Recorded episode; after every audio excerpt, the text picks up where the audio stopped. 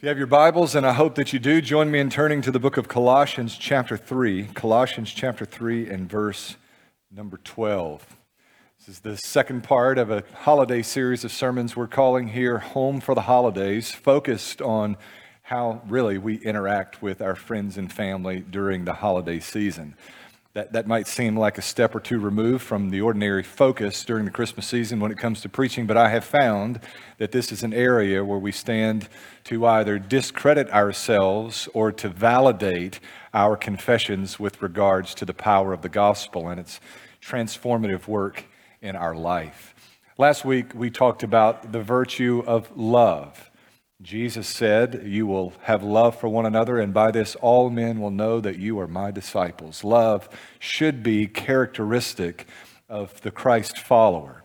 But this morning I want to talk about a second virtue, which is likewise near the heart of the gospel, that is forgiveness. So there's sort of a natural progression in this series of messages and our objections to or resistance to the direction of God with regards to moving beyond difficult offenses or circumstances. I could pretty well forecast the kinds of conversations that would follow after last week's message. And they go something along these lines.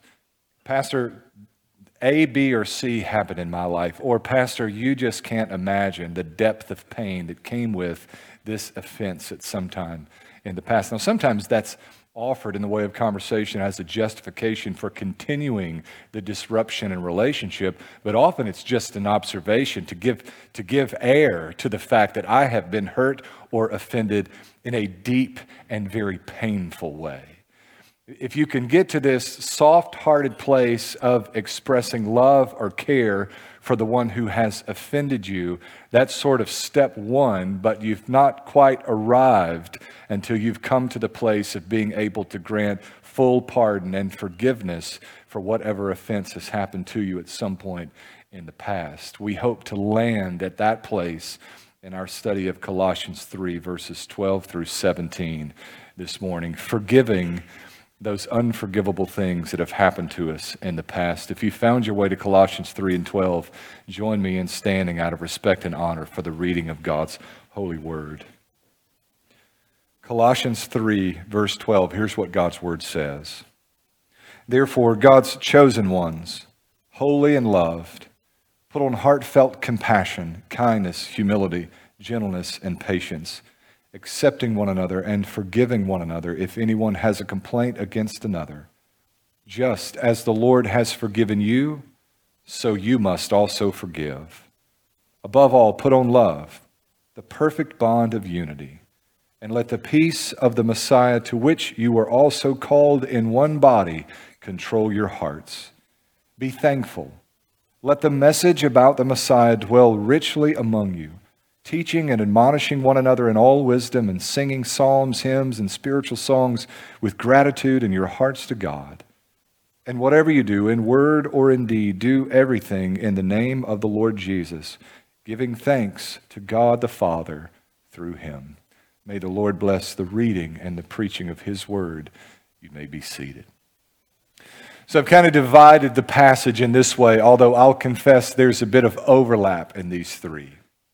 The message, which is that in love, we are to forgive others. That's sort of the what. What are we to do? We are to love others, to forgive others in that love, even as Christ has forgiven us. What's the motivation? How are we motivated to forgive others? The answer is the gospel. The why is the gospel. What are we to do? We are to forgive. Why are we to do it? Because of the gospel. And then third and lastly, the means. How do we see this through? What power has God entrusted to our care that would enable this audacious thing of forgiving others who have sinned against us, sometimes in very painful ways? How do we see that through? Let's start together in verse number 12.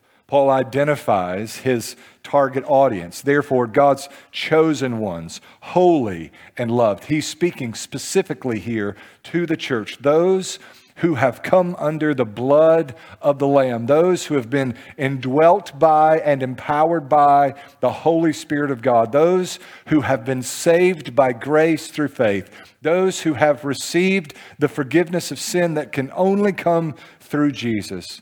Put on heartfelt compassion, kindness, humility, gentleness, and patience, accepting one another and forgiving one another if anyone has a complaint against another. Just as the Lord has forgiven you, so you must also forgive. Paul strings together this list of virtues, compassion and forgiveness and peace and unity and gratitude. He binds these together. They might be understood collectively as what it means or what it looks like to be genuinely kind to those around us. If you want to know what it looks like to love people, Paul has given expression to that in verses 12 and 13. You show them compassion, you show them kindness and humility and gentleness and patience. Although there seems to be some guard built into our passage warning us against a certain ability to do this in a way that is disaffectionate, in a way that's not motivated by love. In verse 14, he says, above all, put on love, the perfect bond of peace. The way it's stated, it's as though he groups together all of these virtues and says, the capstone for these virtues is love. The way you give expression to these virtues is in love, not in this removed, disingenuine way. We don't just do these acts of kindness or these deeds to be recognized or to check the box or to meet some obligation God has given us. We are genuinely motivated by love. All of these virtues are fueled by concern for others. This is one of the early transitions that ought to be taking place in our heart as we're brought from the old man to the new man. It was one of the earliest assurances of my own salvation when I observed in myself this distinct difference in the way I had treated people in the past and how I now was inclined to treat people in Christ. Now, I know this may be astonishing to you given my eternally pleasant disposition now, but in my old days, If there was anything that was characteristic of me as a human being, it was that I was mean. And I mean mean with teeth.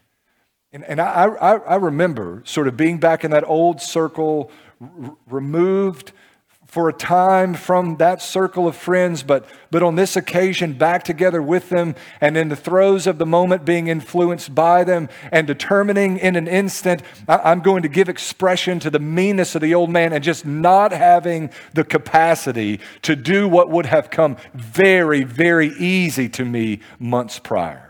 It was almost astonishing. This was not a church moment. This was not a private devotional moment. In fact, this was a moment when I was moving away from the gospel and being stopped by the Spirit of God in my tracks and realizing what I used to do, I don't have a capacity to do anymore. Now, I warn you, you can train that capacity. You can restore that capacity, even under the influence of the Spirit. You can quench the work of God's Spirit and go back to that place.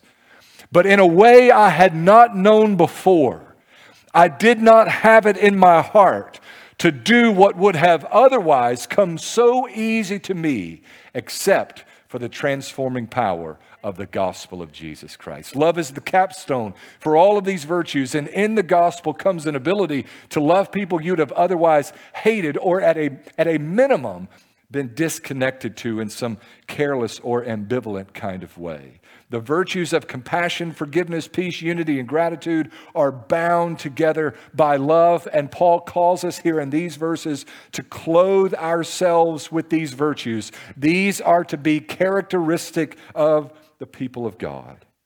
Look at that last sentence in verse number 13. The Bible says here, just as the Lord has forgiven you, so you must also forgive. I think we're teetering on the edge here of motivation, what it is that moves us to grant this kind of forgiveness. But at a minimum, we're provided with something of a definition of what forgiveness ought to look like for us. When we hear God say things that are audacious, that are hard, that seem stern or severe, our tendency is to domesticate the statement, to bring it down to a level that's suitable to us, a level that we can manage on our own. But Paul defines for us what it looks like to forgive here. He says, just as the Lord has forgiven you, so you also forgive. We have all kinds of rationalizations for how we forgive, but in lesser ways than what the Lord intends. We say things like, well, I'll forgive, but that doesn't mean I'll forget. But what the Bible says is that when God forgives us of our sin, our sins are cast as far from His mind as the East is from the West. Now, there's an element of wisdom that must enter in here. There are certain offenses. There are certain things that can unfold that require certain fences or guardrails be placed on a person's life or on our life to ensure those things don't ever happen again in the future. But that's an issue that is distinct from the matter of forgiveness. Without qualification and without exception, even under the most severe of circumstances, the call of God on the life of the believer is to forgive indiscriminately. No matter what has happened to you, the call of the gospel is to forgive those who have offended, even those who have offended in the deepest of ways. Now, note here that there is no express concern for the offender in the passage. What I mean by that is it's not that you don't care about them. What I mean is that when it comes to employing this practice, exercising these virtues, Paul and us are unconcerned about the response of the offender, him or herself. In other words, it really doesn't matter if they care about your forgiveness or not. Again, we forgive, and we touched on this a bit last week, because it is morally right to do so.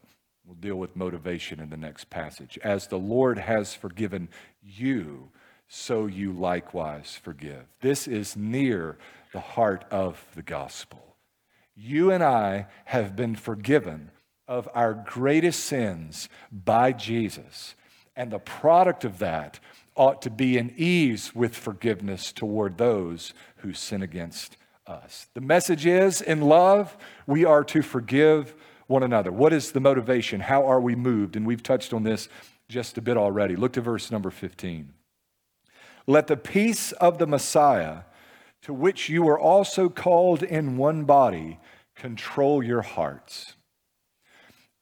My understanding of this verse is that this is a clever way, already fleshed out to some extent, of saying, let your hearts be controlled by the message of the gospel. Let your hearts be controlled by the implications of the gospel in your life. Let your hearts be controlled by the doctrines that undergird, that support, that hold together the gospel. And peace, particularly, is mentioned here as near the heart of the gospel, the product of what we know about the gospel. Here's what I mean by all of that, if you're not confused enough already. We talked last week for just a few minutes about doctrine dancing in our life, how we need to believe with depth, but what that means for most people is not deep enough. Deep teaching for most in our cultural context means there's a lot of information, and the information can be sort of philosophical in tone and difficult to grasp. So labor that you build a bank of information in your mind. And that's good. I'm pro that. I'm just saying that's not deep enough. If what you believe about the gospel has the potential to tangle your mind, but doesn't influence your blood pressure, you haven't believed deeply enough. I believe, for instance, in the absolute sovereignty of God over all things. It is the single biblical doctrine that settles my soul the most. It is the most cherished doctrine to me in all of God's word, because it means stability for my life. It means the lordship of Jesus over all things. It means that nothing can happen to me that doesn't serve my good and the glory of His name, because He has promised, and He who has promised is faithful. But there are times when I see things happen around me, when the circumstances of my life don't feel like the direct intervention of Jesus for me. And I grow worried and concerned. You know what the source of that worry, you know what the source of that anxiety is? A disbelief in the very doctrine I have just claimed to believe with all my heart. And when anxiety comes your way, when frustration and bitterness and hostility comes your way, it is the direct product of a breakdown of conviction with regards to the very things we know about the gospel. The reason you're anxious is because you fail in that moment to believe in the lordship of Jesus over all things. The reason you can wrestle with and struggle with unforgiveness and bitterness is because you've convinced yourself in your pride that you somehow deserve more than you've received. You forget about the humility that is demanded of us as we acknowledge our sinfulness before God and how in spite of our wretched state, Christ died for us. We convince ourselves of worldly truths and in doing so, deny the truths of the gospel that would otherwise still our soul. We are motivated as a people to interact with the world around us, to respond, whatever the circumstances may look like for us, by the message of the gospel. Acknowledging the lordship of Jesus over all things changes our perspective on everything. We take peace in knowing of His authority. That stills the anxious soul. And how many doctrines impact so many other areas of our life. It is that we need to know more about the gospel, but we need to do more than just know about the gospel. We need to live in light of what we know about the gospel, and for that to have bearing in the deepest, most meaningful of ways. The remainder of that little verse there is just a two-word statement, a single sentence with just two words. The last sentence in verse 15, it says, "Be thankful." That's an appropriate moniker for days after Thanksgiving, right? It's always interesting to me how, as Christians, these Christian holidays, how far adrift we can get from the intent of the holiday seasons in those holiday seasons. Like doing things that are counterproductive to giving thanks during the Thanksgiving season, like stuffing ourselves as gluttons, moaning and groaning and napping through the afternoon about our misery, having eaten 3 times what we should have eaten. Something about that and gratitude just never really fits in my mind, right? The Christmas season, we celebrate how undeserving we are. We celebrate grace that we don't deserve, but we do that by lavishing ourselves and those around us with gifts, and those gifts given on the basis of their deservedness, whether or not you have been naughty or nice. We drift.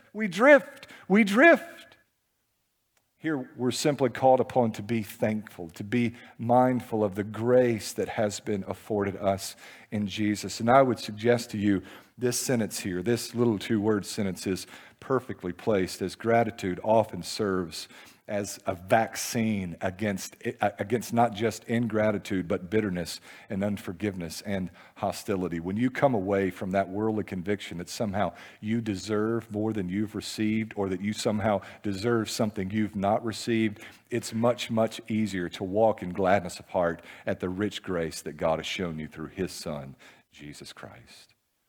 So the what is forgive and the why is the gospel, but how in the world do we see this through? Verses 16 and following give us some practical counsel with regards to fulfilling this responsibility. Verse 16 says, "Let the message about the Messiah dwell richly among you." Which is, by the way, not far from what was said in verse 15, "Let the peace of the Messiah, to which you were called in one body, control your hearts." We are to be controlled by. The foundation of our heart is the message of the gospel, but the way we see to that is by affording that the message of the gospel dwell richly among us. In other words, we become individually gospel people, and we become collectively as a body gospel people. And what I mean by that is not something that's far off or obscure. but that we are a people who are always in conversation about, always singing, always celebrating, always remembering the message of the gospel. And by that, I just mean the gospel. Nowadays, it seems that everything's gospel, somehow connected to the gospel. No, the gospel is the gospel, that God has loved us so much that he sent his only son, that he would live without sin, that he would die a criminal's death on the cross in spite of his absolute innocence. He would die the death we deserve to die. That his body, buried in a borrowed grave, after 3 days would be raised again. Jesus would be raised from the grave, that by faith in him, we might have the newness of life by resurrection power. Being a gospel people means that individually and collectively, we are ever celebrating, ever remembering, ever conversing about the message of the gospel. And that has a function. It serves a purpose. Reminding us of those doctrines, reminding us of the message that motivates us to forgive, that stills the anxious soul, that grants the power to overcome even the greatest of offenses against us. One of the real, I think, powerful realities of this business of forgiveness is there's liberty here. There's freedom here. Yes, the gospel frees us from sin and its power over our life, the consequences of those sins. But more, there's freedom from bitterness and hostility and hatred, freedom from the dreadful results of your temptation. Worldly theory of the day is that you're the product of your environment. Whatever's happened in your life, you are bound to identify with those past experiences or offenses.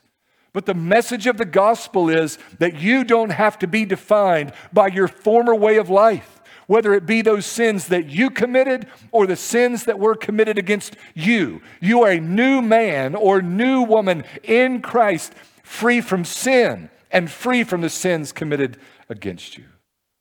Let the message of Christ, let the gospel dwell richly among you. Be a gospel person, ever rejoicing in the truth of that message and the freedom it provides for you. But there's more here. Let the message about the Messiah dwell richly among you, teaching and admonishing one another in all wisdom. I hope that the product of our gathering together for sermons like this is that in some way you're able to leave with sermonettes in your heart. I hope the product of your daily devotional time is that you're able to come away from the prayer closet with sermonettes in your heart.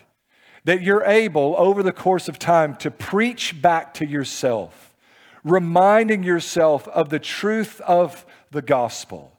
When you're tempted to be troubled, that you'll remind yourselves of the promises of God for you.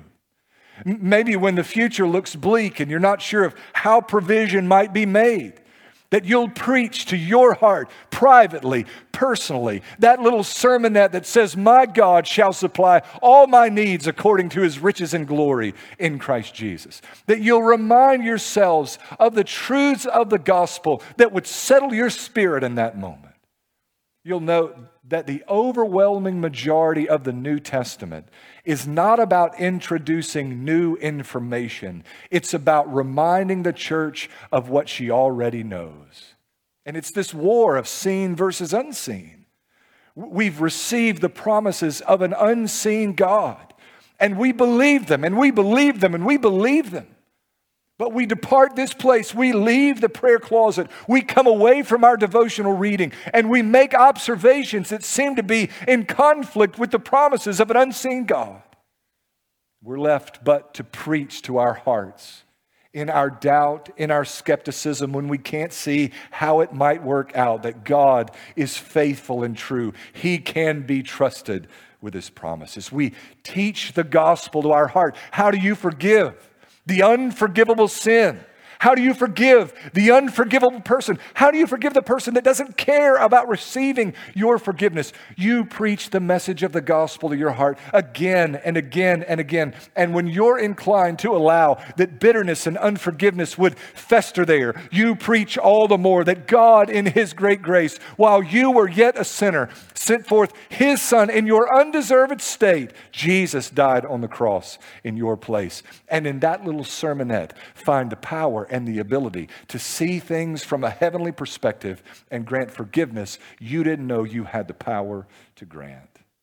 Not only are we called upon here to teach the gospel to our hearts, we're called upon to sing the gospel to our hearts. Let the message about the Messiah dwell richly among you, teaching and admonishing one another in all wisdom and singing psalms, hymns, and spiritual songs with gratitude in your hearts to God. One of the most efficient and effective ways to pull your mind out of the gutter of worldly thinking and to focus on the things of God is to sing the gospel to your heart. A little country church where I was baptized and began to grow in grace, we sang the same hymns. You could, there was 20 or 30 of them, and they were just on repeat. You just sang the same hymns again, mostly because, you sang what you knew, had somebody that knew how to play it on the piano, and you sang what you had voices to be able to sing, and you sang the same verses again and again and again. And that would be a grind to some of you, but for me, as a new believer, it established for me the playlist of my heart that helped me to be able to make war against the thoughts of my mind, thoughts that had been influenced for nearly 20 years by the ways of this world. It was a way for me to bring every thought captive to obedience to Christ, to sing the gospel to my wicked heart, to remind myself that he sought me and he bought me by his redeeming blood, that there was victory for me in Christ. To remind me to see things from an eternal perspective, that when we've been there 10,000 years, we'll no less days to sing his praise than when we first begun. And those old songs sung again and again and again became the playlist of my heart and the means for me to sing to myself in my own little personal private worship service, my own little church service of the goodness of God, and to chase away the doubt and the skepticism that can come with life in this world, and to resist the temptation to take on the ways of this world, which are unforgiveness and bitterness and hostility, and to grant the grace that is out of this world, a grace only found in Jesus. Here the text teaches us that the means for conducting ourselves in this supernatural way is that we would preach the gospel to our hearts and that we would sing the gospel in our hearts. But more than this, in verse 17, that we would live out the gospel in every sphere of our life. Verse 17 says, whatever you do in word or in deed, do everything in the name of the Lord Jesus, giving thanks to God the Father through him. Last week's passage, we looked at Romans 12, and there was this little phrase that seemed ill-fitting, serve the Lord. We're talking about loving people and showing kindness, and then it just says, serve the Lord. And it appears again here, everything we do, whether in word or in deed, we do all things in the name of Jesus. It's talking about a shift in perspective, a shift in outlook, that your interactions, even around Thanksgiving and Christmas dinners with your family, that all of your personal interactions are a means of drawing glory and honor and praise to Jesus. Let me tell you, when God is glorified, when we grant forgiveness where there's been offense against us, never are we more like the Father than when we forgive those who've offended us. This is a beautiful and powerful thing to see, like you see them as, we got to do this thing, right? And some of you are like, we got to do this thing. We got to go see him or her. And all of you have one, right? Sometimes when I share about family and experiences, I think we probably got more dysfunction than most anybody else. And then I talk to y'all. We're all jacked up, all of us. You've all got them. Every family in this room has mixed up, twisted up people that you are not looking forward to seeing for the Christmas season. Your interactions with them provides you with a unique opportunity to draw glory and honor and praise to Jesus as you conduct yourself toward them, even as Christ has conducted himself toward you. It really is a powerful opportunity. When I was a teenage boy, I was like most teenage boys. I spent the early hours of my day or the later hours of the day, depending on what day of the week it was, watching that 60-minute cycle of ESPN Sports Center. If you're in your 30s, you know exactly that's what you did. You got up and you watched that 60-minute cycle multiple times before you would allow that the day would start. Your parents and your grandparents hated it. They'd seen it all three times, but you had to get that fourth round because there was 3 minutes that you missed for a bathroom break or something, right? But in our day, in our experiences and our fascination with the world of athletics, there was a shift that was beginning to take place. I didn't appreciate it then, but I've come in hindsight to understand more of what we were witnessing. There was a shift away from the traditional form or format for sports broadcasting where you had sports broadcasters there seated and they were reporting much like the nightly news, to a situation where there were two broadcasters positioned one on either side of the desk. And rather than the 60-minute cycle of information, there was the 30-minute cycle of them yelling and screaming in one another's face, debating various issues and what had in reality unfolded in the most recent sports news cycle. And before long, that made its way into news in general, not just sports news, but news in general. And what they had tapped into was a shift that was already underway in our culture, where every fact, every tidbit would be in hot debate.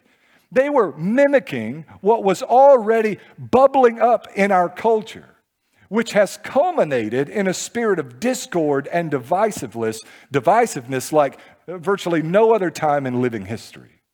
I know that Solomon said there is nothing new under the sun, but in living history, I truly do not believe there has been a more divisive season than we're currently existing in at the present hour. So while Jesus is saying, forgive and show gentleness and hospitality and kindness and do all of this under the capstone of love, the world is saying discord and disunity and debate and argumentation are the way we should go. It's most important that you prove that you are right, that you correct every wrong, that you inform the uninformed. Jesus is calling us to a tender humility, a forgiveness and a grace like unto what he has shown us by the shedding of his blood and the yielding forth of his life on our behalf. The point I want you to see is this, that this season that God has afforded us the opportunity to exist in provides a remarkably dark backdrop that the light of the gospel would show forth with great power as we carry ourselves, not as we've been trained by the world, but as Jesus has transformed our heart by the gospel. You walk worthy of your calling in this way, and it will set you apart. It will make you distinct from those around you, often in the most powerful of ways.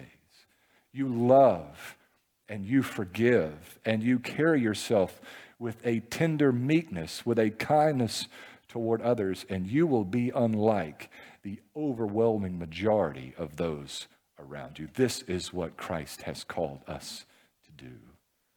Because of the gospel, we forgive others, even as Christ has forgiven us. You know, and I've been critical of this, but I'll just give you a worldly motivation for forgiveness and for grace. I think sometimes, and I can remember, I could take you to the place. I was sitting in my Mississippi State beanbag at about 11 or 12 years old in my bedroom, and I said to myself, I will not live like this. I will not be a part of discord. And I was a lost kid, but I determined in that moment, I am not going to live like this.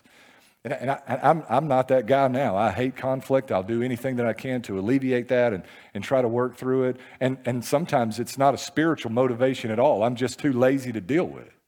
I don't know where some people get the energy to invest in maintaining grudges over, like, where do you find the time and the effort to be able to put in? Some people just need a job or a hobby or something to do in their spare time, right? I got to tell you, not only is it a beautifully liberating thing to grant forgiveness to those around you, it is a beautiful, liberating thing to receive the forgiveness of our Savior. Do you remember?